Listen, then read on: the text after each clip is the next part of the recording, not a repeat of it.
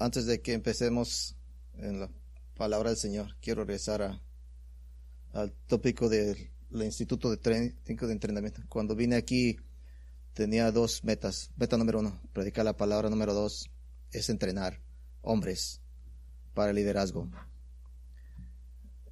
Y tuvimos la primera rebelión cuando las mujeres quisieron entrenarse.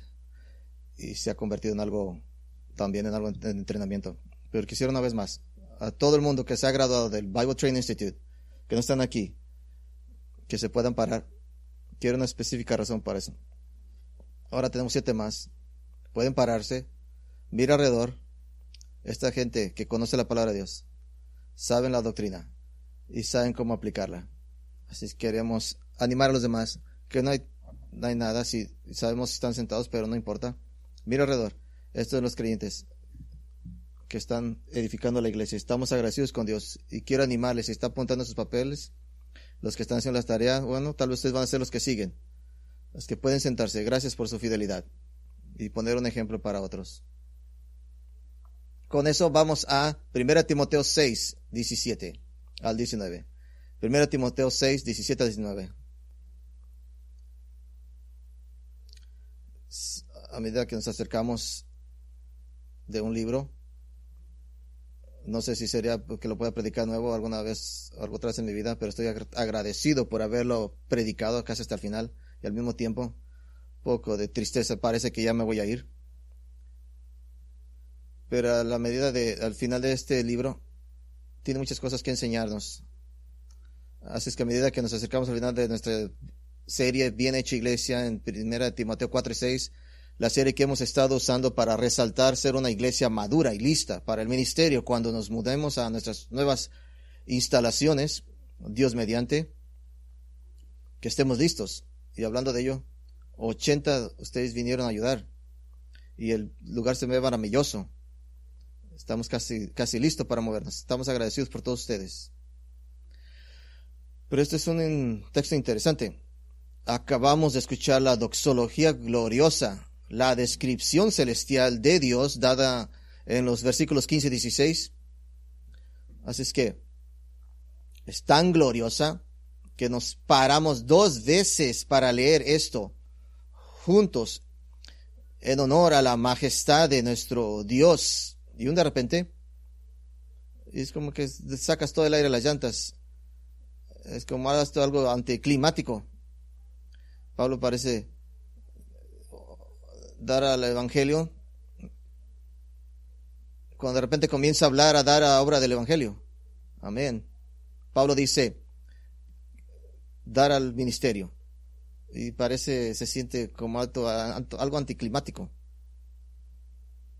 Así es que empieza a escribir a los que, a los ricos de la edad presente. Él comienza a escribirles a ellos. Y si bien parece ah, culminante, esto es en realidad una continuación del tema que Pablo interrumpió antes en los versículos 5 y hasta el 10. Pablo advirtió sobre el camino de destrucción para aquellos que adoran sus riquezas, aquellos que aman el dinero, su dinero.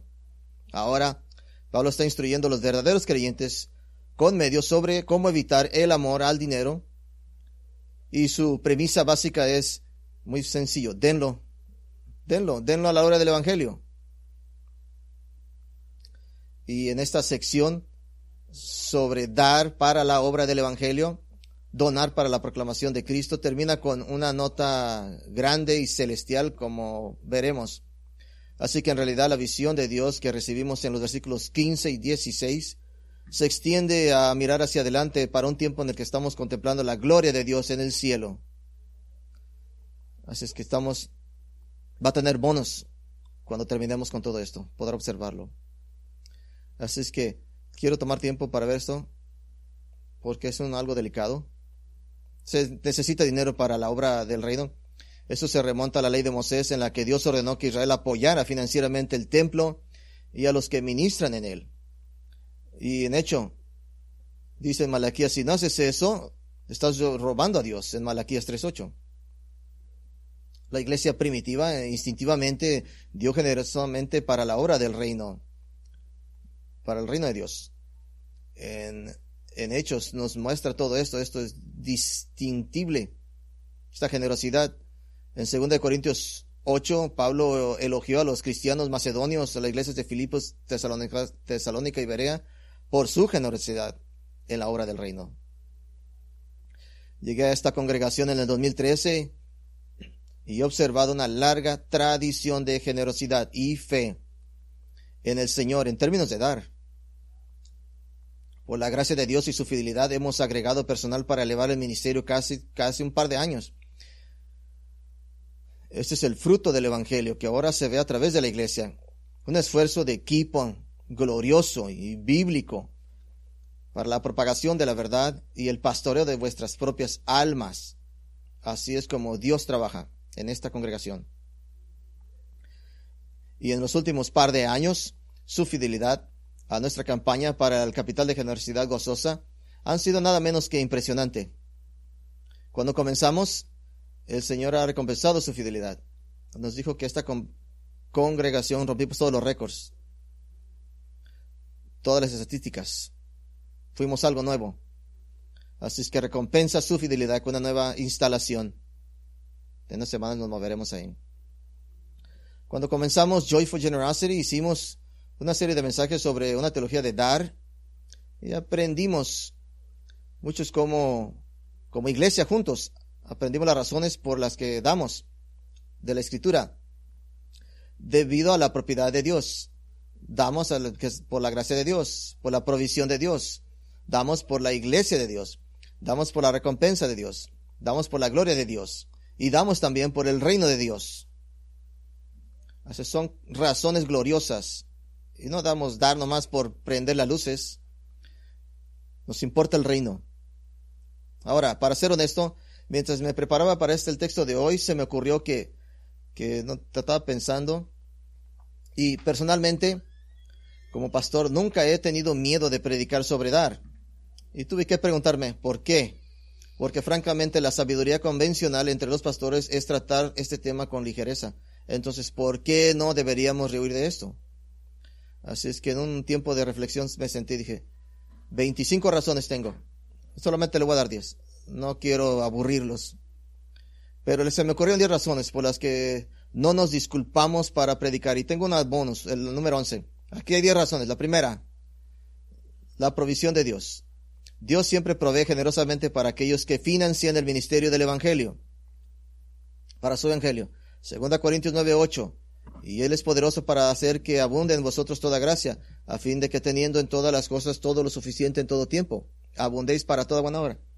Ningún cristiano se ha muerto de hambre. Nunca ha pasado porque dio dinero. Segunda razón. ¿Por qué dar? Es una parte vital de nuestra adoración. Es vital de parte de nuestra adoración. Evitar predicar sobre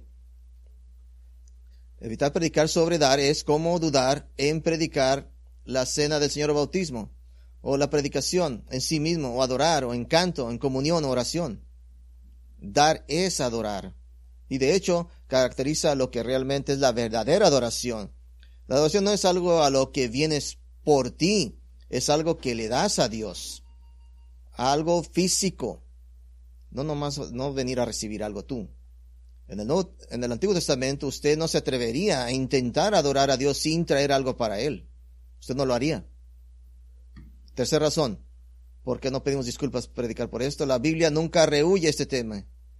La Biblia nunca le huye este tema. Solamente tiene que leer la teología de Pablo en 2 Corintios 8, 9 para ver su postura agresiva sobre dar para el ministerio del Evangelio. De hecho, vamos a ver aquí, en estos versículos que estamos considerando ahora, incluso en los tres versículos estamos considerando, Pablo no trata a la ligera el tema de los ricos, sino todo lo contrario. Pablo usa varias formas de la palabra en tu cara. Rico, rico, rico, rico, rico. No se está disculpando de ninguna manera. Cuarta razón. La única razón para rehuir de la predicación sobre dar es el miedo al hombre. El miedo al hombre. Tener, temer al hombre. En lugar de temer, de tener miedo de lo que la gente podría pensar si se presenta un sermón sobre dar, el sermón debe hacer que la gente tenga miedo de lo que Dios pensará si no dan. Hay una quinta razón. La vamos a llamar el mandamiento aplicado. Al pueblo de Dios se le ordena dar en todas las épocas. Es algo que Dios manda en su palabra. Le mandó a Israel y le manda también a la iglesia. Sexta razón. Se ordena dar para el sostén de los predicadores de Dios. Primera Timoteo 5, 17, 18 dice, da el principio de apoyo del doble honor. Pablo dijo en 1 Corintios 9, 11, si nosotros hemos sembrado cosas espirituales para ustedes, será gran cosa si de ustedes cosechamos bienes materiales. Usted obtiene lo que paga en lo que invierte. Séptima razón, se ordena dar a los misioneros extranjeros. Es un mandamiento, dar. Tercer Juan 7.8. Porque partieron por amor del nombre sin tomar nada de los gentiles. Por lo tanto, nosotros debemos sostener a los tales para que seamos colaboradores en la verdad. Son misioneros, aceptando nada del mundo perdido, solo de la iglesia, solo del cuerpo de Cristo.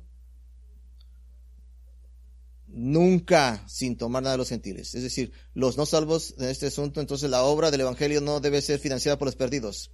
En el versículo 6 la iglesia debe enviarlos como es digno de Dios, generosamente y con gracia. Cuando estuve en el seminario, yo estaba encargado de todas las donaciones físicas, cosas que querían dar al seminario a los estudiantes. Y una señora una vez trajo una caja llena de tés. Los usé y dije, los tiré a la basura, estaban usados. Eso no es honrar al Señor de esa manera.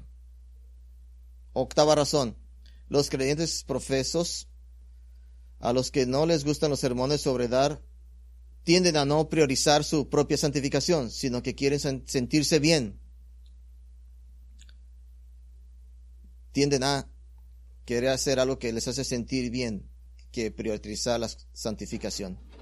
Novena razón. Una vacilación en predicar sobre dar traiciona una visión de los pastores como complacientes con la gente en lugar de proclamar fielmente la verdad. No importa lo que la gente piense. Y la décima razón, ya hemos hablado un poco, lo, a esto, el miedo a predicar sobre dar traición a la visión de las cosas como pertenecientes a ustedes. Todo es de Dios. ¿Por qué estaría avergonzado de decirle a usted que le dé a Dios de lo que le ha dado?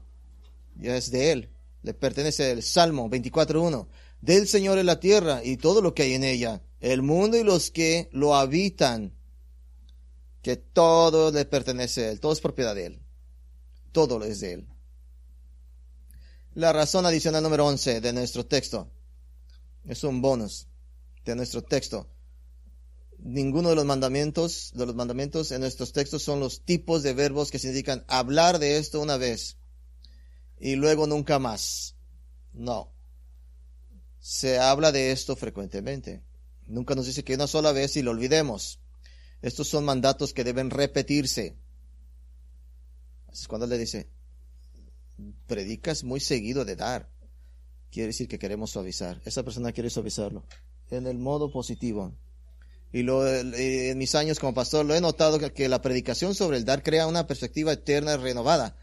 En el pueblo de Dios crea una determinación rejuvenecida de tener una mente celestial y de aferrarse largamente a las cosas de este mundo. No estar enfocados en las cosas de este mundo. Es que bueno para nuestras almas. Así es que nuestro texto de esta mañana se dirige a los ricos de la edad presente. Y bueno, bueno, esto no me aplica a mí, yo no soy rico. Yo no soy rico.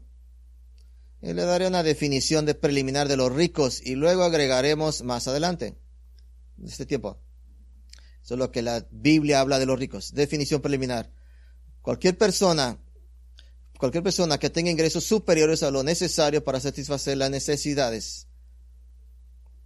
Cualquier persona que tenga ingresos superiores a lo necesario para satisfacer las necesidades. Son ricos. Bueno, maravilloso. Yo no soy rico. Pero relájese. ¿No haber algo de convicción de usted? ¿Cree eso? ¿Qué dijo Jesús que oráramos? Danos este día nuestro pan de cada día. Lo que la Biblia enseña definito es que usted tiene comida en su refrigerador para mañana, usted está rico. Si tiene suficiente para pagar todas las cosas de toda la semana, usted está rico. ¿Por qué? Porque Dios espera que confía, que confíe usted cada día en Él. Danos Nunca decimos, danos para todo el resto de nuestra vida. Eso no nos manda a orar. Que cada día nos supla nuestro Señor. Así es que siento decepcionarlo, pero puedo decir esto. En el contexto de, de Éfeso, en la ciudad, había mucha gente rica que tenía negocios que tenían demasiado. Y cuando oraban, eran gente que, que nunca tenían que trabajar en sus días. Esa es a la audiencia a la que se le estaba predicando. Pero aplica a todo el mundo de un nivel u otro. Históricamente, grandes movimientos del Evangelio han sido financiados por unos pocos que tienen medios y deciden volverse fielmente radicales para el reino de Dios financieramente. Las instalaciones originales del seminario del Masters totalmente financiadas básicamente por un hombre. Solamente un solo hombre escribió un cheque. Necesitamos entrenar hombres. Traductores de la Biblia Wycliffe comenzó a mediados del siglo XX con el respaldo de varios creyentes adinerados y en el 2008 recibió una donación anónima de, de, de 50 millones anónima para continuar ese trabajo de una sola persona. Curiosamente, mientras que los cristianos parecen incorporarse fácilmente a las organizaciones para iglesias, están menos entusiasmados con su propia iglesia local por alguna razón, que es exactamente al revés. Exactamente al revés. Las iglesias locales que se han elevado por encima de la rutina mensual de cubrir apenas los gastos, lo hacen cuando los miembros dicen, ¿qué podemos hacer que sea espectacular y produzca un salpicadero para el reino de Dios? Entonces esta mañana quiero mostrar lo que Pablo tiene que decirles a los ricos de la edad presente, que las escrituras generalmente ven como cualquier persona que tenga ingresos superiores a lo que necesita para satisfacer las necesidades. Y en esos tres versículos, cinco cláusulas en definitivo. En español las traducimos con la palabra que sean, que sean y así sucesivamente. Entonces dejaremos que la gramática marque el camino esta mañana y me gustaría mostrarles cinco estrategias de inversión interna y externa. Invertir en lo que es verdaderamente eterno. Vamos a usar estas estrategias. Vamos a leer todo el texto. 1 Timoteo 6, 17. A los ricos de la edad presente, manda que no sean altivos, ni pongan su esperanza en la incertidumbre de las riquezas, sino en Dios, quien nos provee todas las cosas en abundancia para que las disfrutemos. Que hagan el bien, que sean ricos en obras buenas, que sean generosos y dispuestos a compartir, atesorando para sí buen fundamento para el porvenir, para que echen mano de la vida verdadera. Cinco estrategias de inversión eterna. Una palabra cada Primera estrategia de inversión eterna, humildad. Primera, humildad. Vamos a comenzar en versículo 17 comienza a todos los ricos de la edad presente mande que no sean altivos, arrogantes. Para ser claro como el cristal, cuando Pablo dice los ricos de la edad presente, no está hablando de riquezas espirituales metafóricas en Cristo, sino de dinero y propiedad, cosas de este mundo. Está hablando de, dinero constante y sonante. Plata, oro, dólares, cripto, en esta vida material. Pablo dice a Timoteo que les encargue la misma palabra fuerte que implica casi un juramento usado en el versículo 13. Estamos hablando de encargarles a los ricos. Es una traducción. Otra vez un presente imperativo, no una instrucción de una sola vez, ser parte de instrucción regular de la iglesia. Y aquí, de nuevo, el primer cargo es algo de no, que no se debe hacer, no sean altivos. Esto habla de ser engreído, arrogante, de menospreciar a los demás, lo cual, además de la codicia, es quizá el mayor pecado tentador que la persona de medios. Hay que estarlo repitiendo, recordando, Así es que no debemos de ser altivos. No usamos esa palabra muy... Ser arrogantes. De hablar, recordando a Pablo verdadero, el valor de una persona no está en sus posesiones. Ser una persona adinerada eh, que es altiva es caer en el engaño. Da una advertencia del contexto generoso del misterio evangélico si cree que merece que lo que tienen inherentemente, entonces es menos probable que se, que se separe de eso para hacer la obra del Evangelio. Es decepcionante y lo engaña. si usted cree que vale más que otro, de algún grado, el engaño dice que usted vale más de lo que usted cree y que los demás valen menos. ¿Por qué advierte acerca de la altivez en el contexto de dar generosamente al ministerio del Evangelio? Es muy claro. Si cree que merece lo que tiene, que ha heredado, que tiene en sus manos, entonces es menos probable que lo deje, que se deshaga de ello para la obra del Evangelio.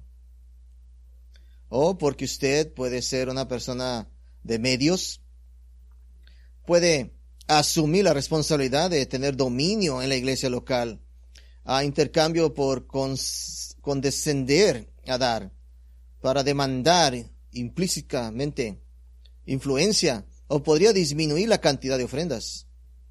Pastores han batallado con esto. Una de las quejas más grandes es siempre, siempre el que se queja más el que de segunda más, cree que tiene derecho. Ciertamente hay hombres que deberían tener influencia, pero debemos de recordarnos, cada centavo que usted da se lo ha ganado, pero Dios es el que le ha dado las cosas. Él le ha dado la inteligencia, los medios para hacerlo, entonces Él podría golpearlo. Que Él quiera y por lo tanto Dios espera un retorno de su inversión en usted. Y no es como si ninguno de nosotros se desprendiera de nuestras cosas. En realidad nos va a dañar en realidad. Al que da con generosidad y con un corazón alegre, Pablo promete en 2 Corintios 9:11 que sean enriquecidos en todo para toda libertad. Y escuche lo que su generosidad produce. Tiene un impacto en el cielo. Pablo continúa. Mira dónde va. La cual produce acciones de gracias a Dios por medio de nosotros. Como pastor, a veces damos gracias a Dios por usted, por usted ser fiel, porque yo compré a causa de su fidelidad. Así es que Dios recibe gloria. Todo porque un santo eligió exhibir su humildad al dar. Vuelvo a pensar en el donante anónimo que de traductores de la Biblia Wycliffe que dio 50 millones, 50 millones de dólares. En cualquier otro ámbito del mundo, que no sea el cristianismo, un donante como ese querría un edificio con su nombre, un asiento en la junta directiva, una placa del tamaño de una isla colocada en la sede. Pero en lugar, esto es humildad, un deseo de no ser altivo, porque todos nosotros somos responsables, ¿verdad? Cada uno de nosotros. Lo he visto esto en la iglesia de Cristo, muchas veces más de lo que puedo contar. Una razón u otra. El que dona más sin fallar. ¿Sabe qué más viene? Siempre viene eso, la altivez. Dado que Dios es dueño de todo, Él puede canalizar su todo a través de cualquier medio que elija. Es lo que tiene que hacer. Así es que no hay que preocuparnos. Somos humildes y tenemos en, es que nuestra primera estrategia es humildad. La segunda inversión la vamos a llamar esperanza. Esperanza. Pablo continúa con un segundo no hacer. A los ricos de la edad presente manda que no sean altivos ni pongan su esperanza en la incertidumbre de las riquezas. No poner esperanza en, en las riquezas.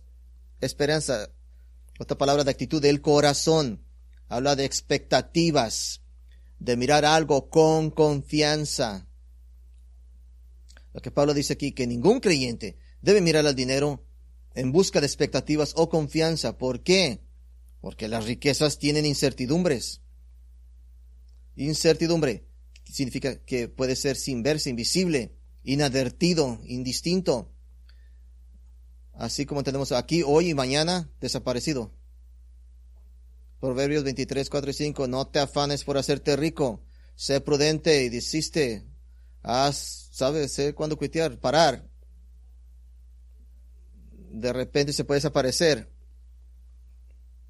Porque ciertamente se harán alas como de águilas y volarán al cielo. En lugar pones tu esperanza en Dios. No es solo una vaga, algo vago general, espera en Dios, sino una creencia profunda y sentida de corazón de que Dios es el único que nos provee abundantemente de todo para lo que disfrutemos, para que lo disfrutemos Es que cuando pierdes algo no estás preocupado por perder algo. Dios te va a dar más, te va a dar exactamente lo que ocupas. Como nota, Pablo nos da una notita aquí, a un lado. Irónicamente que predicamos, es un golpe a los falsos maestros. A menudo predicaban un ascetismo severo, negándose a sí mismos los disfrutes terrenales normales en un sentido falso de santidad y acosando la codicia hedonista de los demás. En otras palabras, Dios tiene la intención de que disfrutemos todo lo que nos da, pero debemos recordar que las cosas que tenemos son dadas por Dios. Confiamos a nuestro dador, nuestro proveedor, y no al el regalo, la cosa. ¿Cómo podemos poner esto teológicamente? Eclesiastés 5, 18, 19 nos da la perspectiva equilibrada y una teología de las posesiones centradas en Dios. Eclesiastés 5, 18 He aquí lo que he visto bueno y conveniente es comer y beber, y gozar de todo el trabajo con que uno se afana debajo del sol los pocos días de su vida que Dios ha dispuesto, dado a él, porque está en su suerte también todo aquel a quien Dios ha dado riquezas y posesiones y poder para disfrutarlas y aceptar, su suerte y regocijarse en su trabajo. Esto es don de Dios. Es bueno disfrutarlo porque Dios se lo dio. Pero para el creyente consumido con la preocupación por el futuro, consumido con asegurarse de que cada día una de las contingencias posibles esté cubierta y entonces será generoso con la obra del Señor, en la mayoría de los casos nunca sucederá. Hoy los he escuchado todo como, tan pronto como mi negocio mejore, tan pronto como mis inversiones estén completamente financiado, tan pronto como los fondos para la universidad de mis hijos estén lo suficientemente aumentados, tan pronto, tan pronto, tan pronto y tan pronto. Y así se la llevan. Es lo que usualmente pasa. Pasan los años y nunca sucede. Eso es una trampa espiritual de creer que dar es la última parte de su presupuesto cuando en realidad el principio bíblico es el de primicias, de dar, es la primera parte de su presupuesto. Y tal vez eh, cuando ponga ahí su entrada, fe, usted confía en Dios, su entrada es la fe, la providencia divina.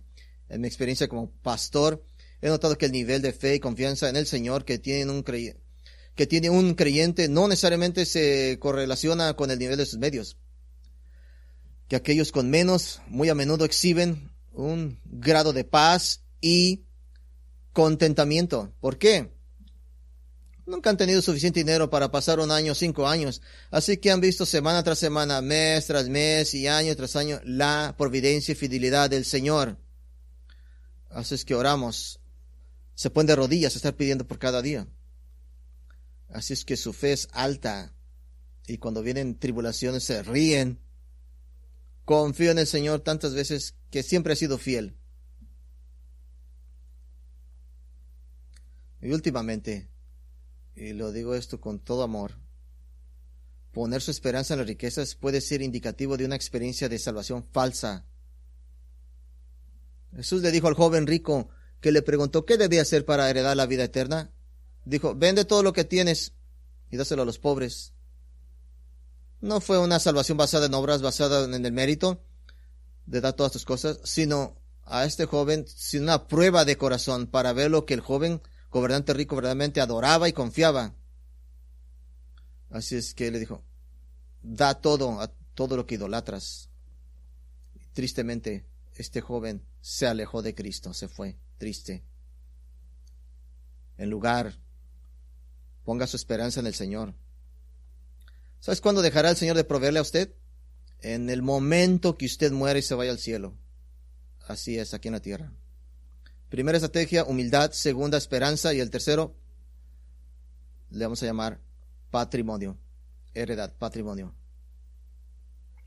La tercera frase del infinitivo que usa Pablo en el versículo 18, que los ricos de esta era presente son que hagan el bien, Podría pensar que es un pensamiento común en el Nuevo Testamento. En realidad, esta palabra griega en particular traducida como hacer el bien, se usa una sola vez en Hechos 14, 17.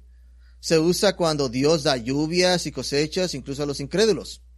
Hechos 14, 17. Aunque jamás dejó de dar testimonio de sí mismo haciendo el bien, dándoles lluvias del cielo y estaciones fructíferas, llenando los corazones de ustedes de sustento y de alegría. Ahora, dado que es el único otro tiempo que se usa en el Nuevo Testamento, debemos prestarle mucha atención. Vamos a ver el contexto. En el contexto, Dios, Dios dejando testigo de su bondad, su misericordia, un legado. Para decirlo de esta manera, Dios deja este legado a sí mismo. Se señala a sí mismo en virtud del hecho de que provee lluvia y cosecha toda la tierra. Para usted, por su generosidad, está mostrando qué tan bueno es Él a los incrédulos, a unos incrédulos. Para usted, por su generosidad, está dejando un legado, un legado, o para ajustarse a nuestro esquema, proporcionando una herencia, pero no para señalarse a usted mismo, sino para señalar cuán importante es el Evangelio para usted. Algo personal. Es una cuestión muy simple. Personas de medios más tacaños o que dan ser igual, el Evangelio no es importante para mí. La persona que es tacaña y no da, está diciendo que el Evangelio no es importante para él. Padres pueden enseñar a sus hijos a dar desde una edad temprana. Todavía no entenderán las implicaciones del Evangelio de ese dar, pero a medida que pueden y cuando lleguen a la fe en Cristo, las piezas encajan. Pero debe enseñarles por qué están dando.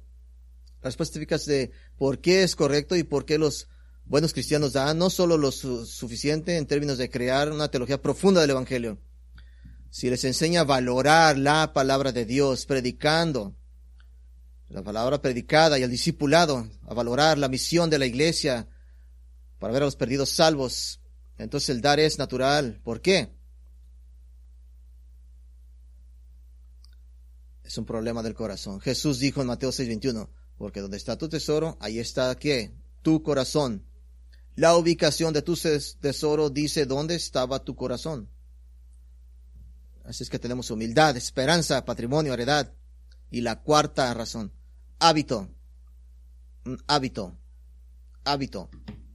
Es la cuarta estrategia. Es importante tener un hábito.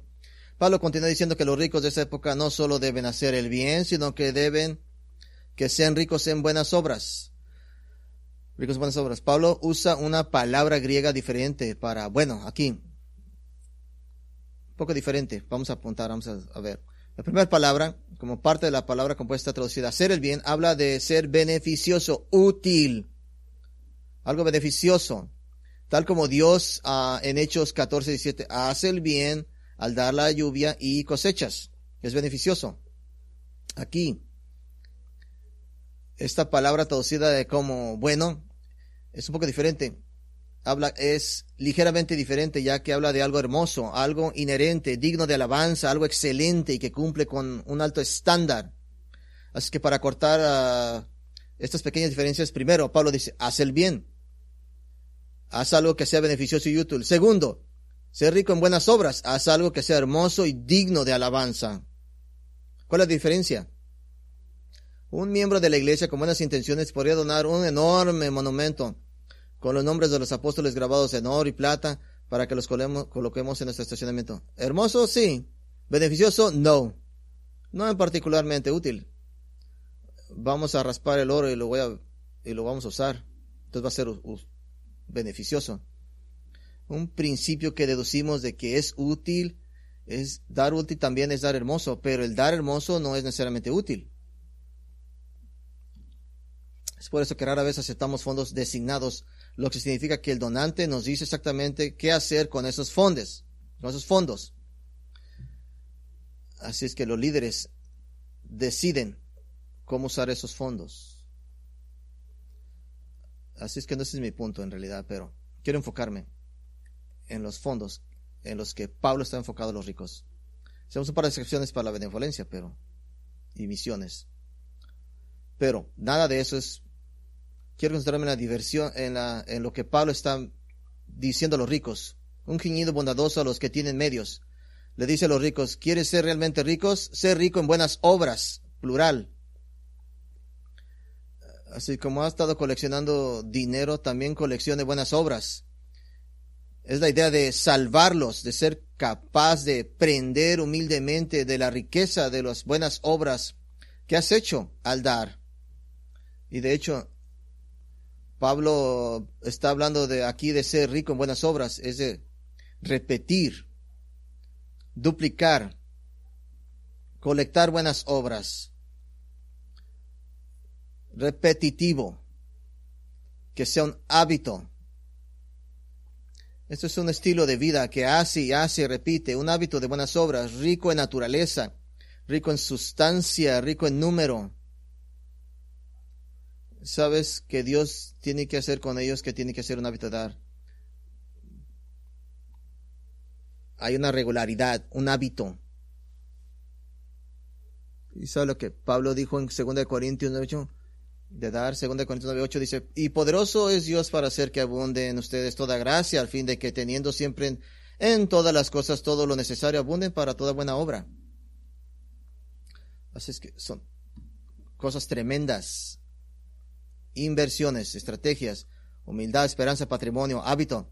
Y la quinta, le vamos a llamar corazón. Corazón.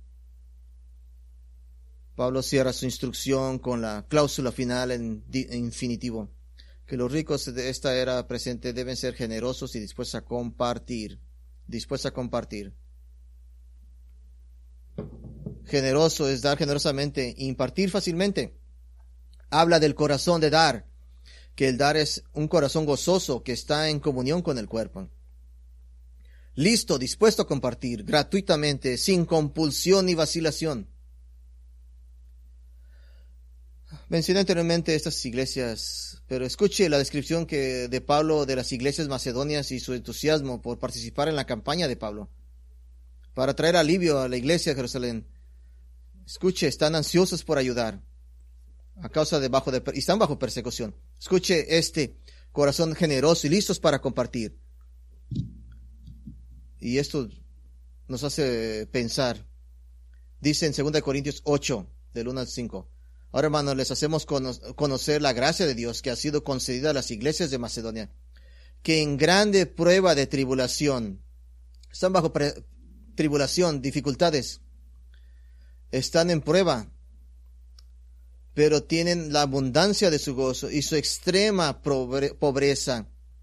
Abundaron en las riquezas de su generosidad porque doy testimonio de que espontáneamente han dado de acuerdo con sus fuerzas y aún más allá de sus fuerzas, pidiéndonos con muchos ruegos que les concedieron la gracia de participar en la ayuda de los santos, superando a lo, lo que esperábamos. Se dieron primeramente ellos mismos al Señor y nosotros y a nosotros por la voluntad de Dios. Más allá, escuche, las iglesias macedonias estaban bajo severa aflicción, tenían una generosidad desbordante, más allá de sus posibilidades. Rogaron a Pablo que les hiciera el favor del honor de dejarles dar esta causa. Wow. Es un corazón que es generoso y listo para compartir. Debo señalar, las iglesias de Macedonia tenían en abundancia desbordante, dando más allá de sus posibilidades. ¿Qué significa? que su presupuesto no determinaba su ofrenda, su fe sí lo hizo. Rogaban a Pablo que les hiciera el honor de participar en esta causa. Sorprendente.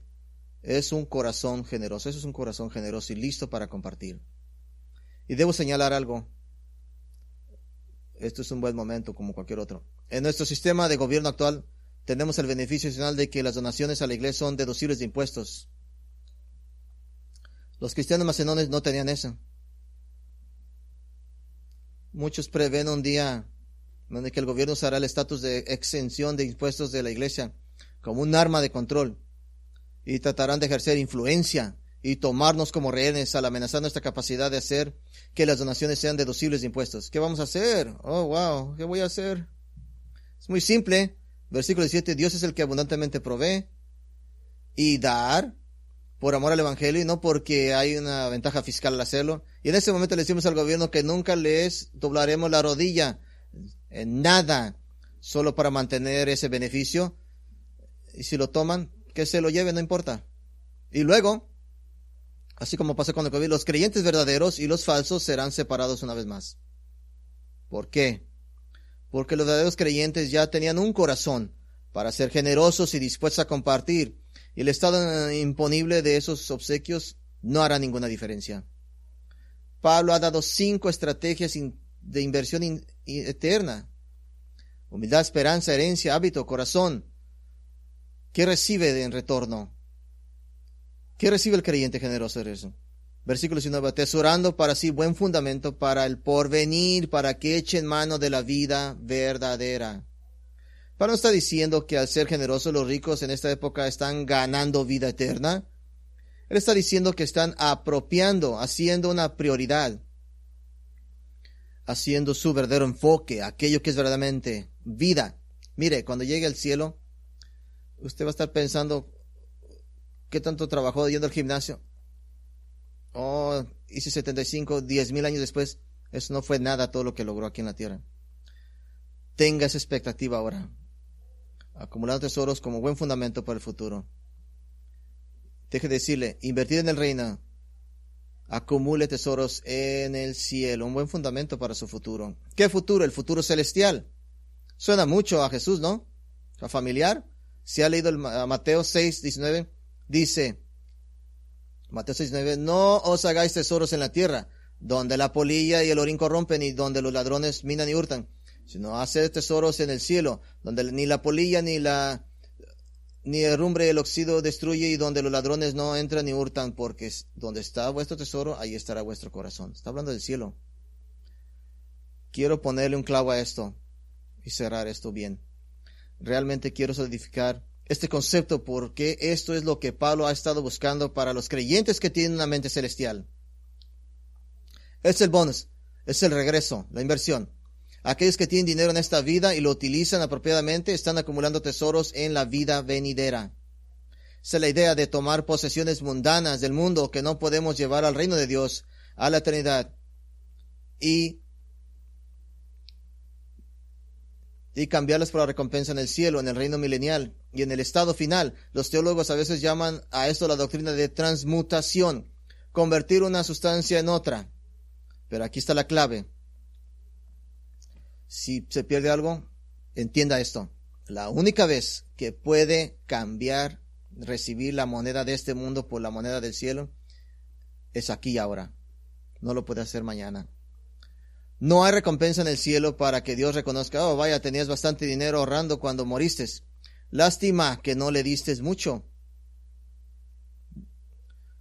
Porque no se transmite. Así que como los que tienen medios no son altivos, no ponen sus esperanzas en la incertidumbre de la riqueza, sino en Dios. Esa es la idea. hacer el bien para el futuro siendo generosos y listos para compartir. También está haciendo algo para sí mismos. Le voy a dar un ejemplo. Aunque sucedió en ocasiones antes de 1861, al comienzo de, la de la guerra civil, la Unión comenzó a imprimir papel, moneda en, en, serio, para financiar la guerra, para pagar para todo. Bueno, la Confederación meses antes de que comenzó la guerra, la Confederación también comenzó a imprimir papel moneda, porque sabían que iba a haber algo que iba a comenzar. Pero el dinero en realidad consistía en pagarés, notas. Tan pronto como la Confederación ganara la guerra y obtuviera la independencia, el papel moneda podría cambiarse por la cantidad equivalente en oro, por la misma cantidad. Era una nota, un papel de te debo, te debo tanto, luego te pago. Era una nota simplemente en papel. Pero como la guerra salió mal para el sur, eventualmente un dólar confederado solo valía tres centavos en comparación con un dólar sindical. Y si no cambiaste dinero confederado por dinero de la Unión antes del final de la guerra, entonces tu dinero literalmente se convirtió sin valor. De esa manera, todo su dinero en la tierra se vuelve sin valor en el cielo, al menos que lo cambie ahora, lo invierta ahora. Ahora para nuestro texto. Algunos dirían que todos los creyentes obtienen estas recompensas y que todos los creyentes son recompensados por igual. Y la lista, de la primera es la eternidad. Estaríamos de acuerdo que hay recompensas comunes a los de la vida eterna, pero bienaventurados en la presencia del Salvador. Los incontables bendiciones del nuevo mundo venidero, pero el mandato de intercambiar bienes mundanos por los bienes celestiales implica más fidelidad, menos fidelidad y la motivación en ese mismo intercambio. cuál es el tesoro en el cielo y finalmente en el reino del milenio y en la nueva tierra. ¿Qué es lo que está cambiando? Bueno, existe un acuerdo general de que el tesoro eterno y celestial existe, pero precisar la naturaleza exacta de ese tesoro es un poco más complicado. Tenemos mucho más para elegir cuando se trata del tesoro que almacenamos en el cielo. Solo le voy a dar unos ejemplos de qué tienes que elegir entre. Podríamos elegir entre las coronas de la recompensa enumeradas de las Escrituras, la corona de victoria de 1 Corintios 9:25, la corona de regocijo de 1 Tesalonicenses 2, la corona de justicia de 2 Timoteo 4, y qué tal la corona de la vida de Santiago, 1 2 y Apocalipsis 2:10, y la corona de gloria, 1 Pedro 5. Son maravillosos, ¿no? O podríamos elegir entre algunas de las recompensas enumeradas por el mismo Jesucristo. Jesús dijo en Mateo 5:12, para los creyentes que son perseguidos debemos regócense y alégrense, porque su recompensa es grande en los cielos. Jesús dijo en Juan 14 que hay muchas habitaciones preparadas para aquellos que son suyos en la casa de su Padre en el cielo. Dio la parábola de los talentos en Mateo 25, en la que dice a los siervos fieles que han sido fieles en lo poco, que los pondrán responsabilidad sobre mucho. Jesús le dio la parábola, dijo, de las minas en Lucas 19, en los cuales los siervos fieles son puestos en autoridad sobre cierto número de ciudades en la vida venidera. Esto ciertamente encaja con la promesa de Apocalipsis 22.5 de que el reino final, los santos de Dios reinarán por los siglos de los siglos. ¿O qué tal la recompensa de ver la plena gloria de Cristo? Jesús oró en Juan 17.24, Padre, quiero que donde yo esté también estén conmigo aquellos que me has dado para que vean mi gloria que me has dado. Entonces, ¿qué es? ¿Cuál es la recompensa por la cual literalmente cambiamos dinero terrenal por el cielo? Que nuestra fidelidad en dar compras por nosotros. La mayoría de las recompensas que enumeré, si no todas, parecen ser comunes a todos los creyentes, aunque en diferentes niveles. Pero ¿qué recompensa intercambiamos dinero al dar el ministerio, al dar el evangelio? Al invertir en el reino. ¿Cuál es la mayor recompensa que podría recibir? ¿Cuál es la moneda del cielo? por así decirlo, ¿con qué la será recompensado? Jesús mismo nos dijo la recompensa exacta, que recibimos por el dar el dinero. Terminamos nuestro tiempo con las palabras de Cristo cuando estuve en la tierra. Vuelva a Lucas 16. Jesús va a usar lo que a veces se llama un argumento de lo menor a lo mayor. Que si algo significa que si en una escala pequeña es verdad, cuanto más en una escala mayor es esa cosa verdadera.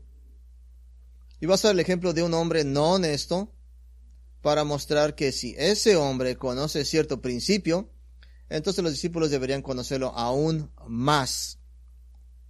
Deberían de conocer mejor. Lucas 16.1 dijo también a sus discípulos, había cierto hombre rico el cual tenía un mayordomo y éste fue acusado delante de él como derrochador de sus bienes. Su señor lo llamó y le dijo, ¿qué es esto que oigo de ti? da cuenta de tu mayordomía, porque ya no podrás ser mayordomo. Entonces el mayordomo se dijo a sí mismo. Así es que lo iban a correr.